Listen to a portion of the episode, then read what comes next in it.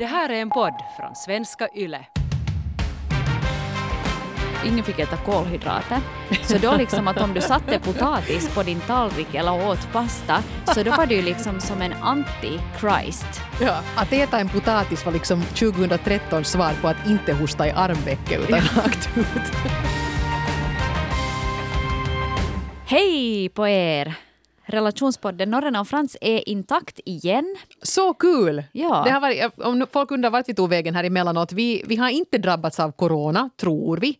Men corona drabbar ju en på, på flera olika sätt så att det har ju blivit lite, lite annorlunda poddar här nu på, på sistone. Men nu är vi här, båda Mm. två. Friska och krya, det hoppas jag att, att ni också är där ute, att ni orkar bra fast tiden är lite är vad de är. Men vi ska i alla fall göra vårt bästa för att göra din dag lite bättre idag. Och eh, vi ska prata om någonting som kanske inte är så jättekul, men, men vad heter det, ändå kanske behöver belysas. Nämligen det här med skambeläggning. Ja, och det är ju ett... eh, Jag tror att då i något skede när vi la den här idén att vi skulle kunna prata om skammande i något skede, när vi la det på idélistan för den här podden så visste vi inte heller hur aktuellt det här skulle bli. Och just nu är det här ju liksom hot stuff alltså. Ho, ho, så, det, så det sneglas och, och, och blängs eh, med vad vi håller på nu i de här, under de rådande omständigheterna. Ja, för, för jag menar förr så skammar man ju vet du, om, om någon skulle flyga någonstans att jaha, att du tänker tydligen inte någonting på miljön, du som far ut och flyger helt hämningslöst. Men nu är det istället att om du till exempel kommer in på kontoret utan att tvätta händerna före, så Ja. då får du minsann det, det onda öga av resten av redaktionen. Med all anledning kanske nog i och för sig. Men liksom att vi är väldigt medvetna om vad våra medmänniskor gör just nu och vi är också ganska snabba på att påpeka det här. Inte kanske åt personen direkt men åtminstone i sociala medier så öser vi ju nog på hämningslöst då det kommer till att skamma andra. Coronaskamma andra. Coronaskammandet hålls det på med mycket. Men ja, det har jag, just flygskam nämnde du och sen det här mammaskammandet hade ju talats om i, i några år här redan. Och det här begreppet skamma Eh, det till och med dök ju upp på den här nyordlistan som ges ut i Sverige varje år här. Det var kanske inte i fjol utan kanske året före det. Så då fanns det här med skamma med. Så det här är tydligen någonting vi håller på med en hel del. Har du blivit skammad, Hanna? Jag mm, inte tycker jag det inte. inte, vet jag, inte tycker jag att någon har skammat mig direkt. Uh, jag kanske har skammat mig själv lite. Jag kan komma på mig själv med att kanske vara lite sådär ursäktande då jag gör någonting som jag vet att man kanske skulle kunna bli skammad för. Ja. Till exempel här i, i början på året så åkte jag iväg till Thailand på en semester. Och då var jag så att ja, jag ska åka dit. Och så var jag så att ja, men det, jag var ju faktiskt inte då, då jag fyllde 40 för några år sedan för då blev det inhiberat. Så nu har jag liksom, jag tog inte det där långflyget, nu tar jag det istället. Vet du, man lite garderar sig mot att bli skammad också. Det är den där skambrasklappen, den där tycker jag jag hör hela tiden nu i dessa dagar. Att Ja. folk säger att ja, vi tänkte fara till sommarstugan nu här på helgen men alltså det är ju i samma sjukvårdsdistrikt som vårt eh, ordinära boende och vi handlar all maten eh, före vi for dit och om det händer någonting så hinner vi komma hem och gå till den vanliga läkaren. Ja. Man säger att jo, jo, jo, jo, åk till sommarstugan, det är lugnt, det är lugnt. Men folk är väldigt snabba att vilja förklara det här med att jag har nog tänkt, jag är inte aningslös. Ja. Ja, det är nog sant. Men, men, men att bli skammad, inte tycker jag att jag blir skammad åtminstone direkt i mitt face. Sen kanske folk kan ha åsikter om mitt beteende annars, men då är det ju skitsnack. Eller att man talar bakom någons rygg. Att det är ju inte kanske skammande i sig. Och inte brukar jag skamma andra heller. Jag på något vis tänker att var och en med sitt, det är mitt, mitt sätt att tänka. Men, men hur är det med dig Eva? För jag menar, hur, hur har det till exempel varit med dig? Nu har du ju Oskar som är, som är liten, som är ett år. Och sen har du dina äldre flickor. Men hur har det varit där till exempel med dig? Har du upplevt det här mammaskamman eller något? För han har ju varit på dagis fast du har varit hemma. Uh, nej, det har han ju faktiskt inte. Alltså, och det här är ju intressant med, med mammaskammen. Jag har inte känt någon mammaskam överhuvudtaget nu på tredje varvet. För liksom, jag, jag kan det här. I got this. Jag har många barn. Jag, jag vet vad som funkar och, och jag har gjort fel och jag har gjort rätt tidigare. Och vi kör nu på. Jag är ganska sådär nådig mot mig själv som förälder nu den här gången. Men så var det ju verkligen inte då i början när man var som mest osäker första gångs förälder. Och jag minns att jag blev ganska duktigt skammad då för att vi ju faktiskt valde att göra det oerhörda. Herregud. När vi fick då vårt andra barn, som jag var hemma då med Selma, så hade vi ändå Tyra i dagis på heltid. Håll i er nu. Jag var inte den här goda bullbakande mamman som tyckte att det var okej att ha båda barnen hemma. Eh, och där var det också så att jag ofta måste förklara. Men det var helt enkelt så att Tyra var världens vildaste unge. Vi bodde i en tvårummare mitt i stan. Skulle hon ha varit hemma hela dagarna så skulle Selma inte ha fått sovet. Vi Men skulle inte ha fått någonting du. gjort. Ja, ja, precis. förklarar men, det, men det här var ju alltså motiveringen till det. Ja. Och hon mådde tusen gånger bättre på dagis. Hon älskar dagis. Men det krävdes nästan det att en av dagistanterna skulle säga till mig att klart att hon ska vara här. Hon älskar det här. Hon är så ett, ett liksom fullfjättrat dagisbarn så det är ju så kul när hon kommer hit och är så ivrig. Och det var så skönt att få höra det. Eh, för att jag hade ganska mycket klått upp mig själv och också blivit uppklådd av andra mammor som gjorde på ett helt annorlunda sätt och tyckte att ja, men det är ju att välja bort sitt barn och föra det till dagis. Här, kan men du? hon har ju tusen gånger roligare där än med en trött Nej, och stressad ett, barn, mamma. ett barns rätta plats är vid sin moders barm, Jo, Eva. ut, uttryckligen moder. Fa, Ja. Fader kan lite sådär kryssa omkring enligt eh, behag. Men ja, ja. Ja. Så då minns jag att jag, jag liksom kände mig väldigt, väldigt skammad och mådde väldigt dåligt och tog åt mig väldigt mycket och ifrågasatte precis allt. Men på något sätt med ålder och visdom så har jag kommit ifrån åtminstone den här biten. Sen känner jag ju nog en viss klimatskam hela tiden. Eh, och det är ju kanske inte ens bara negativt, utan det är ju nog helt bra att man tänker till. Men inte skulle jag nu riktigt stå ut med någon bekant som skulle, skulle orka skriva varje gång man lägger ut en bild från en resa att ja, Jaha. tänk nu på koldioxidutsläppet nu då. Där går du, du på Kanarieöarna. Ja. Men gud, det känns ju som en annan, ett annat universum att prata om några resor nu här. får man vara glad om man slipper längre än 100 kilometer hemifrån. ja, ja, titta, där är du i Lovisa. ja, just det. Var, var handlar du din mat nu då? Just så. Eller, eller vet du, det finns ju också andra saker, förutom nu alla det här med, med, med, med hela den här coronahärvan och miljön och de här stora bovarna som vi har, men, men också sådana kommentarer vet du, som, som folk fäller kanske lite sådär i förbifarten, att man ger en komplimang men samtidigt så är det lite av en förolämpning. Uh, till exempel att oj vad du är modig som täcks ha en sådär kort kjol i, i din ålder. Ja, det är ju, det är ju en, en eh, komplimang i en bajspåse. Ja men det är ju det ja. Det betyder ju liksom att det här ser inte bra ut. Att du borde förstå att ha en längre kjol på dig för att, för att du borde skämmas. Att det- du är i din ålder. Eller om någon bara säger du har klippt håret. Så säger man ja. Och så kommer det inget mera. nej, nej, just det. Det är också, ah, har du, varit i, du har varit i frissan? Man säger ja. Ja. ja. Ja. Nej. Lunch då kanske? Ja. Nåja, eh, ja, nej, men just sådana här små, små pikar, det förekommer ju nog. Och och där är det ju kanske inte ens alltid så att man har, har för avsikt att, att, att såra, utan att det bara blir syrligare än, än vad det var tänkt. Mm. Uh, det här med skam och uh, skammande och, och skambeläggande så, så det har ju faktiskt vissa funktioner också för oss som medmänskliga varelser. Och ibland så brukar vi ju rulla fram det tyngre ar- artilleriet här i den här podden också om vi behöver lite, lite hjälp med att förstå oss på det här ämnet. Mm. Och eh, då tänkte vi att vi ska ta och ringa upp en expert den här gången. Så vi ringde upp Lotta Strömsten som är forskare i klinisk psykologi vid Umeå universitet. Och hon poängterar det här att ska man prata om ett sånt här trendbegrepp som skammande så måste man gå tillbaka till grundbegreppet skam. Och där menar hon att skam det är ju någonting som vi tror att är väldigt negativt men helt och hållet negativt är det ju kanske inte ändå. Ja, skam är ju en jätte, jätteviktig känsla. Vi tänker ju oftast på det som någonting jobbigt och dåligt som vi helst bara vill undvika. Men det är också någonting väldigt fint när vi tittar på vår sociala förmåga och vår förmåga att interagera. Man kan säga att skam är en hörnsten i vår förmåga till empati. Det är någonting som gör oss medvetna om att vi kanske skadar en annan person, att vi gör någonting som kan påverka en relation till någon annan. Och det här har utvecklats evolutionärt för att vi skulle kunna överleva liksom historiskt. Både när vi levde i mindre grupper liksom ute i naturen eller också för ett litet barn i början av sitt liv är det otroligt viktigt att upprätthålla en nära relation för rent för överlevnad. Så det här är någonting vi har med oss medfött evolutionärt som vi har med oss hela livet och som är en viktig del av social interaktion. Mm, alltså att känna skam så, så är ju i, i grunden ju en sund reaktion. Eh, men, men det här med att hålla på och, och för, det här skammandet, då det här att försöka uttrycka sin avsky så att någon annan ska känna skam. Varför håller vi på så? Ja, man kan väl säga att egentligen skam det handlar om någon slags balansgång mellan att behålla en egen positiv självbild och att bevara en relation. Så ibland prioriterar vi våra egna behov och normer och vår egen bild av oss själv på bekostnad av någon annan. Och ibland så kliver vi tillbaka och liksom korrigerar vårt beteende när någon annan skambelägger oss för att upprätthålla en relation.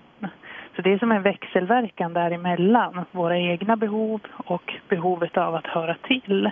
Mm. Precis. Men skulle du säga att det finns vissa människotyper som är bättre på att uh, skuldbelägga än andra? Ja, det beror ju lite grann på också. Man tänker hur man hanterar sina egna tillkortakommanden. En oförmåga att hantera sina egna skamkänslor kan ju resultera att man i högre utsträckning skambelägger andra. Alltså att man riktar sina egna själv upplevt negativa egenskaper utåt på andra. Mm. Det man mm. brukar kalla projektion. Att man anklagar andra för sådana saker som man, som man själv tycker är dåliga hos sig själv. Och det här kan vara både medvetet och omedvetet. Alltså sa Lotta Strömsten som är forskare i klinisk psykologi vid Umeå universitet. Intressant det där. Eh, mm. Skam i grunden en helt bra grej, avgörande, livsavgörande rent av. Men det här skammande kan också vara frågan om att man känner sig lite skyldig själv men att man känner sig bättre om man skjuter över den där skammen på någon annan. Du, det där är nog, jag måste säga det är lite igenkänningsfaktor på det där. Jaha, Faktiskt jaha. nog lite. Ja. ja. Ja. No, men hörni, vi har ju som vanligt bett er skriva in uh, med lite egna funderingar om just skammande. Och här tycker jag till exempel Karina i vår Facebookgrupp skrev en bra grej. Skam har ingen konstruktiv effekt alls. Jag vet, jag vet allt det där med flygskam och allt annat men jag blir bara sur och vill göra tvärtom. Jag vill flyga mer och äta mera bakelser och garanterat åka till sommarstugan fast jag inte skulle vilja. Är säkert omogen och barnslig men skam ska den känna som har gjort andra illa och därefter fatta att ändra på sitt beteende. Mm. Good point. Ja, ja. ja, skämmas behöver man ju nog kanske om man lägger sig i för mycket eh, det vad andra egentligen gör. Ja, och man mm. ska ju skämmas om man har sårat någon till exempel. Det är helt rätt och lagom. Men det här kontinuerliga skammandet att jaha, du minsann, jaha, ser du, du tänker sådär. Ja. Vilket ju för sig också, man kan ju vålla skada i det långa loppet genom att flyga äta kött, inte sortera sina sopor. Men är det liksom värt det att göra ett stort hallå av det? Mm. Eller blir det bara dålig, dålig filis av alltsammans? Men man kan också vålla, vålla livslång skada genom ett Eh, vet du, sådana ogenomtänkt uttalande, till exempel om någons utseende. Mm -hmm. Det har vi ju märkt tidigare också. Det är faktiskt eh, en person som har skrivit in också om just det här med, med skammande av ätande och utseende. Signaturen Uppgiven 17 år skriver så här. Jag blev ibland skammad när jag var liten för att jag åt. Jag råkar nämligen vara överviktig. Det var dock nästan värre när jag i högstadieålder gick ner en del i vikt och fick höra av diverse släktingar att det var så fin och jag hade blivit så smal och oj vad fin du är. Som i motsats till innan då. Det här fick mig att skämmas ännu mer när jag sen gick upp en del av vikten igen. Mm.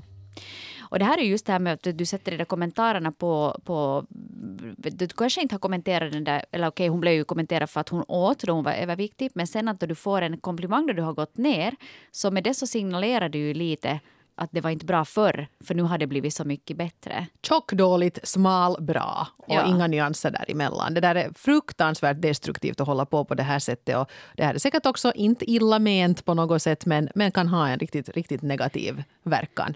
Ja, det där tycker jag också att det är alarmerande här att, att nu är ju uppgiven 17 år ur den yngre delen av vår lyssnarskara. Och där ser man att så herregud, människor lyssna upp nu på det här. Vi har en 17-åring här som redan har känt skam för att uh, hen har ätit, som har gått ner i vikt och sen igen upplevt liksom en dålig filis för att, för att det har kommenterats igen hur man har sett ut. Att kan vi inte bara liksom skippa det här med att kommentera varandras utseende överhuvudtaget? Speciellt liksom de unga, barn och unga mm. som är i en superkänslig ålder. Håll inne med det där. Att inte säga att oj vad du har blivit rund om kinderna. Det kan sätta på riktigt igång en, en ätstörning som du kanske aldrig kommer över. Så håll in med det. Och även om det här nästan går lite, lite bredvid det här skammarbegreppet, jag vill bara säga det till dig 17-åring om du lyssnar Det är så här livet ser ut. Ibland går vi upp i vikt, ibland går vi ner i vikt. Ibland blir vi jätteträningsivriga och jättesportiga och ibland är det en sån period att man inte hinner med något sånt och att man ligger på soffan och äter chips. Och det är okej. Okay. Livet får vara på det sättet och du måste vara snäll med dig själv och jag vet att det är lättare sagt än gjort men försök skita i de här enfaldiga släktingarna som säger sådana här dumma grejer. För du vet ju vad det är som gäller och du är bra precis eh, i den storlek och kroppsform som du är. Yes. Ja. ja, så är det. Så är det. Men det var faktiskt en annan också mm. som skrev om det här med just ätande. Det är vi tydligen väldigt bra på att sitta och titta snett på. Eh, signaturen Det är lugnt 25 som inte har något problem med något och inte ens äter speciellt mycket socker, eh, har bra värden och så vidare men har en syster som följer LCHF och då anser då deras mamma att båda eh, döttrarna borde äta mindre socker. Eh, och den här som skriver till oss poängterar nu också här att, att mamman antagligen lider av någon form av ätstörning själv. Så det här är ju helt tydligt det här projicerande som forskar-Lotta pratar om här. Att den här mamman mår kanske själv dåligt av sitt ätande kan inte riktigt anmärka på den här ena dottern som följer en diet och är duktig och tar det ute på den här andra som äter socker för att hon inte har något problem. Mm. Men, men jag tror nog annars också att, att fast det inte kanske behöver vara, vara som så allvarligt heller så vi har ju lätt åsikter om hur andra äter. Jag kan ju till exempel säga som, som gärna äter kött. Jag, är ju inte, jag äter både, liksom, i princip vad som helst. Men gärna kan... levande djur som springer förbi. Fladdermöss i synnerhet. ja, sätter uh, dem på en pinne och njuter. Ja, hugga huvudet av dem först.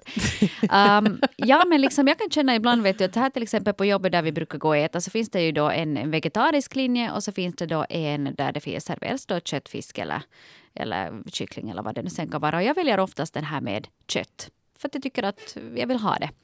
Och då kan jag ibland känna att, liksom att sen går alla andra dit i vegetariska linjen. Så att ja, vi går ju hit till den vegetariska linjen. Ja, så, ja, du tänkte ta köttbullarna idag, okej? Okay. Vet du, som att jag kan men, känna det där. Men det är ju ingen som säger det, utan ingen det där är röster du hör inom dig. Nej, men då kan det vara till exempel fast att vi sitter ner och sådär att ja, man kan ju nog äta så gott fast det är vegetariskt och ja, det är ju nog så mm. mångsidigt och man får sina proteinkällor. Man ändå känner det på något sätt, vet du. Eller samma med det här att vet du, i något skede just då alla skulle, ingen fick äta kolhydrater. Så då liksom att om du satte potatis på din tallrik eller åt pasta, så då var det ju liksom som en anti Christ. Ja, precis. Vet du, att hur kan du äta pasta? Ja. Förstår du inte hur snabba kolhydrater det är i det där? Det får ditt blodsocker att gå swing och sen far det ner. Wow. Att äta en potatis var liksom 2013 svar på att inte hosta i armvecket utan ja. rakt ut. ja, folk hade väldigt mycket åsikter om det här också. Ja. Mm, mm, mm. ja det här ätandet det är tydligen ganska mycket som vi håller på med där. Men det finns ju sen annat också. Till exempel här var signaturen 33 och barnfri skrev så här. Det brukar inte hända mig regelbundet att jag blir skammad men ganska nyligen fick jag följande fråga vid en familjesammankomst. Har du något schema? Alls. Det här eftersom jag har tagit studieledigt i några månader från mitt jobb för att ha tid att fokusera på en vuxenutbildning och lite grann också pusta ut efter flera stressiga år och det kändes ju genast lite som att jag skämdes fast jag har arbetat och stressat och rest mycket i ett helt decennium. Eh, mitt jobb hör till grenen konstnärligt yrke och den som ställde frågan väntar sitt andra barn, arbetar inom sjukvården och känslan som jag fick var att hen inte riktigt värdesätter friare yrken och lite tycker att jag borde sådär dra mitt strå till stacken som alla andra. Mm. Med att skaffa ett riktigt jobb. Just som det, har ja. liksom en samhällsfunktion. Där sitter du och pjassar med någon diktsamling medan mm. jag sliter på intensiven. Nå, visserligen just i det här läget så kanske man gör mera nytta på intensiven än vad man gör med den här diktsamlingen. Men å andra sidan så poesi inger också glädje, förtröstan, hopp och kanske också lite drömmöjligheter i vardagen i dessa tider. Så bägge är ju säkert nog viktiga. Men där kan jag nog förstå det där liksom att man, att man har en åsikt om en annans jobbval och kanske också att om man är lite avundsjuk på de där friare rutinerna. Ja, du, du som har, du har inte något schema, du har inga barn. Att, att egentligen kanske den här eh, släktingen är avundsjuk avundsjuk. Att man därför kan liksom ju hända. dissade lite det där att ja, du har ju visst inte riktigt något att sysselsätta dig med. Och barnlös och sådär och jag har nu här då vaknätter och mm. gravid och ja. jobbar inom vården. Och man vet att... ju inte meningen med livet förrän man har barn. Mm. Men det är så dumt att man inte istället bara kan säga rakt ut att att oj, jag är så avundsjuk på, på dig och ditt liv. Jag menar bara säga att, mm att, att det är ju säkert dumt och du har säkert motgångar du också men det verkar ju nog så ljuvligt det där att du liksom kan, kan ta ledigt nu och bara fokusera på studierna. Att good for you, att, att njut nu av det här. Men att man genast måste liksom istället för att man själv känner sig trött och sliten så måste man lite trycka ner den där andra. Inte liksom låta den njuta av att den har haft stressigt och nu kan ta det ganska lugnt och lite ha, vad heter det, downshifta. Mm. Det är sådär, kom i samband med kolhydratskräcken, det begreppet, men nu drar vi fram det igen. Att downshifta. Ja. Jag tror nog att det bottnar i avundsjuka, en sån där kommentar. Men då kan man ju medge det. Ja, jag det är ju inget fel på att vara avundsjuk tycker jag. Men att liksom strunta i att trycka ner den där andra. Och det kan också vara ganska befriande att säga det, att man är lite avundsjuk på någon. Ja. ja. Lycko dig som har det så lugnt mm. och skönt. Nåja. Mm. Hej, vi ska gå vidare eh, för att prata lite om, om det här med att skammas och hur man egentligen ska ta det ifall någon sen har en åsikt om ens liv och, och, och, och leverne. Signaturen Tequila 35 har skrivit så här. Det är ju den som blir skammad som egentligen skapar själva skammande. Måste man ta allting så personligt? Bara för att någon säger att de inte skulle kunna tänka sig att ha barnen i dagis före de är tre betyder ju knappast att den har tänkt att den andra personen skulle vara sämre på något sätt. Kanske de bara säger hur de själva tycker. Att läsa in onödiga saker i andras oskyldiga kommentarer är en dålig idé. Man bestämmer själv hur man vill må av andras kritik. Det kanske aldrig ens var menat som kritik. Uh, ingen skammar mig. Däremot hör jag andras åsikter och tankar som skiljer sig från mina utan att jag tror att det är menat som elaka pikar åt mig och mitt handlande. Och jag menar heller inget illa då jag uttrycker en avvikande åsikt om någonting. Hmm. Spontant så tänker jag att det här måste ju vara en personlighetsfråga egentligen. Att mm. hur, hur pass självsäker är du med, med ditt liv och dina val och hur du lever? För jag menar vissa är ju också sådana att de är kanske osäkra eller sen också tolkar allting negativt som alla andra säger.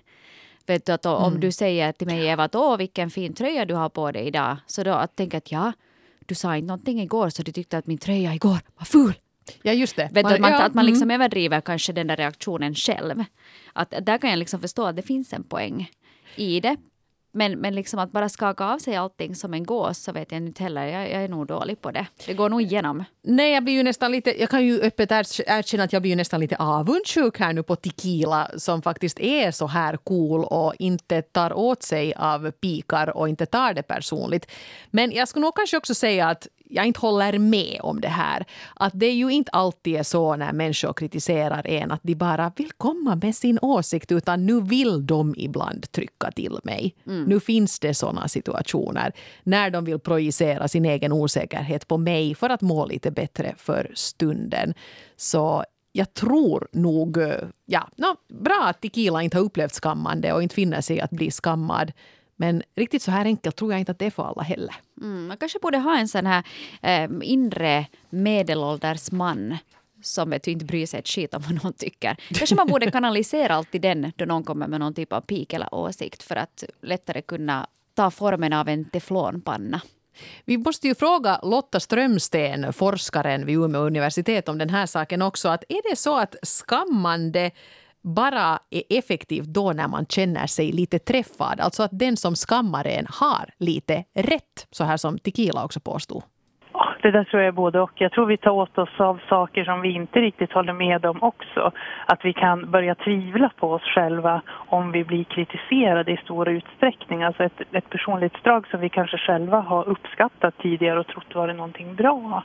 Om det blir kritiserat så kan vi också omvärdera att oj, jag kanske inte borde bete mig på det här sättet. Men det är klart att det är lättare att ta till sig och ändra sitt beteende om man känner att man kan hålla med. För då är man ju nästan redan beredd på att göra en förändring där man är redan medveten om att det här är någonting som skapar friktion. Så då har man redan en beredskap för att göra en justering. Men när någonting kommer väldigt oväntat, då är det mycket svårare för oss att hantera det. Så då blir det en obehagligare situation. Vi har inte liksom en uttänkt lösning på vad ska jag göra istället för att passa in till exempel. Mm, där hörde vi alltså Lotta Strömsten som är forskare i klinisk psykologi vid Umeå universitet. jag blev faktiskt att fundera på det här nu då. Att är det så att man känner sig extra skammad då när man lite förstår? Jag menar, jag tänker nu på det här miljöskammande igen. Jag menar, nu vet jag att det är illa för planeten att man flyger. Så är det då man känner sig extra på något sätt Ja, jag kommer inte ens på något exempel var någon skulle ha blivit skamma mig för något som jag inte kändes ett dugg för. Ja. Nej, jag kan nog kanske emellan känna, vet du, som sådär, jag är ju ensamstående mamma och jag har aldrig nattat mina barn eller läst godnattsagor för dem för att min energi har aldrig räckt till till det. Så jag har låtit Astrid Lindgrens CDn natta mina barn istället. Och ibland kan jag nog, folk vara så att, men läser du inte för dina barn på kvällen? Ja. Så att, nej, det gör jag inte. För på kvällen så vill jag se på Masterchef Australien och äta chips istället för att ligga och läsa en bok i mörkret vet du, i en timme. Och du liksom helt, jag menar du, du skäms inte ett dugg för det? Jag skäms inte ett dugg Nej, för det. För okay. jag, gör, jag gör allt annat men där liksom har energin tagit slut och då outsourcar jag det då till CD-ernas ljuvliga värld. Och det kanske folk har haft sina åsikter om. Men där tycker jag att jag har inte känt mig träffad okej, okay, jag kanske borde läsa mera för mina barn, men att jag tänkte att no, jag gör mycket annat istället.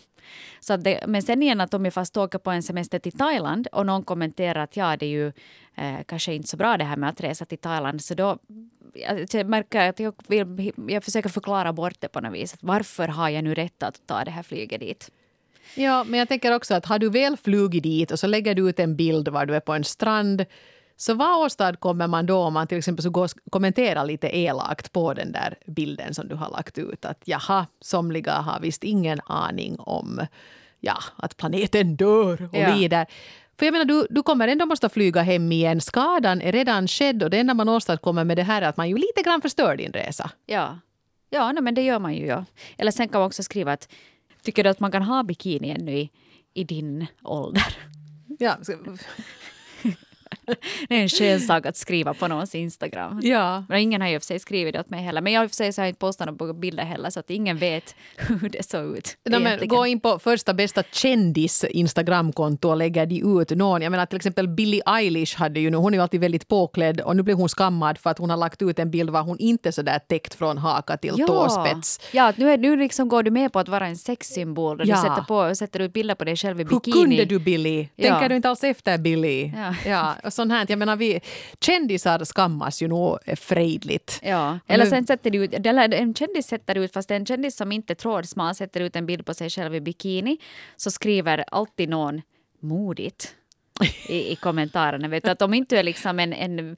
en baddräktsmodell så då är det alltid modigt att visa sig i bikini. Ja, och sen har vi ju slut-shaming. Då kommer vi ju in på någonting helt annat förstås. Men var det nu Mia Skäringer som la ut någon cool bild var hon satt ganska bredbent och det var en ganska sexig bild. Och då var det också sådär att du sviker oss kvinnor genom att lägga ut en sån här bild. Ah, ja. Att hon är mm. inte feministisk utan hon är lite så här slampig av sig ja, och blir en fresterska. Att varför, varför sitter du i en sån där sexy pose? Att det får du inte göra. Jag menar det ja, till, till all mm. lycka är man inte så känd att man behöver dras med det där. Men, men nu också vi vanliga dödliga får ju nog oss kring öronen ibland på, på sociala medier och i, i verkliga livet. Mm. Men, men det som vi ju börjar fundera också på var ju det här med att är skammande alltid entydigt någonting negativt? Eller kan det här med skuld och skam och skuldbeläggande och skambeläggande också ha sin poäng? Det vet inte vi, så vi frågar forskar-Lotta. Ja, det tror jag. Alltså, det beror ju lite grann på hur man gör det. Det gäller ju att vara tydlig med vad det är man tycker är problematiskt och varför. Så att man inte bara liksom väcker starka skamkänslor hos den andra personen så den börjar försvara sig istället eller helt stänger av eller tar på sig för mycket utan att man får den här goda reaktionen där personen faktiskt är motiverad att förändra sig. Och det tror jag är en viktig del i det är att skilja på skam och skuld. Att med skam då menar vi att en person är dålig, alltså den, den, det är en dålig människa. Medan skuld, det handlar mer om saker man gör. Särskilda beteenden eller en avgränsade situationer. Att visa på att jag tycker inte att du är en dålig person men det här beteendet, det kan jag inte det kan jag inte förlika mig med. Det tycker jag är problematiskt. Det, det sårar mig eller det tycker jag är fel. Mm. Att man inte lägger ansvaret på att liksom hela den, den personen är en dålig människa. Mm. Sa alltså Lotta Strömsten som forskar i klinisk psykologi i Umeå universitet. Ja. Jag tycker det där är en väldigt bra poäng med det där också att, att vi ska ju inte vara så rädda för att skamma varandra och att för att va- vara störande och osympatiska att vi inte vågar säga till alls när någon annan håller på med någonting dumt. Nej, och hon sa ju det också, så att det här med att, att man vågar säga till så gör ju också det att vi kan lita på varandra ännu mera. Att jag kan till exempel veta det att, att du Eva säger till mig att om jag börjar be- bete mig väldigt jobbigt på något sätt så kanske, eller vet du, har för korta kjolar för min ålder så kommer du att säga till i så fall. Att det här, du kanske, det där, kan du ha, den där kjolen är kanske lite kort. Jag kan inte tänka mig att du skulle kunna gå i en för kort kjol. Nej men du tänker jag att det ska vara någonting eller, men, eller något No, ja, nej, men I alla fall någonting som jag märker att, att eh, man, jag menar, man vänder ju om det. Det är ju den här empatin. Att skulle jag nu hålla på så här, skulle jag vilja att någon säger till? Och om svaret där är ja, jag skulle nog kanske vilja att någon säger ifrån innan jag gör bort mig ännu mera. Då är det ju en fråga om interaktion och respekt helt enkelt. Att man kan lita på sina kompisar. Att håller jag på med något helt böbbigt utan att inse det så då kommer de att säga till. Och det är ju inte oschysst utan tvärtom. Men jag tror att folk kommenterar lättare äh, du, såna egenskaper eller saker man gör. Vet du, att då du gör så där så det är jäkligt jobbigt eller då du säger så där så blir jag ledsen. Men, men liksom de här utseendemässiga frågorna, där, där är vi ju ganska snabba liksom på att kommentera. Och just det där med vikt så kan man ju dessutom gömma sig bakom en sån där, sån där fasad av ja, jag, jag är bara orolig för dig. För att det är ju inte hälsosamt att väga för mycket. Och egentligen vad man säger är att jag är smalare än du.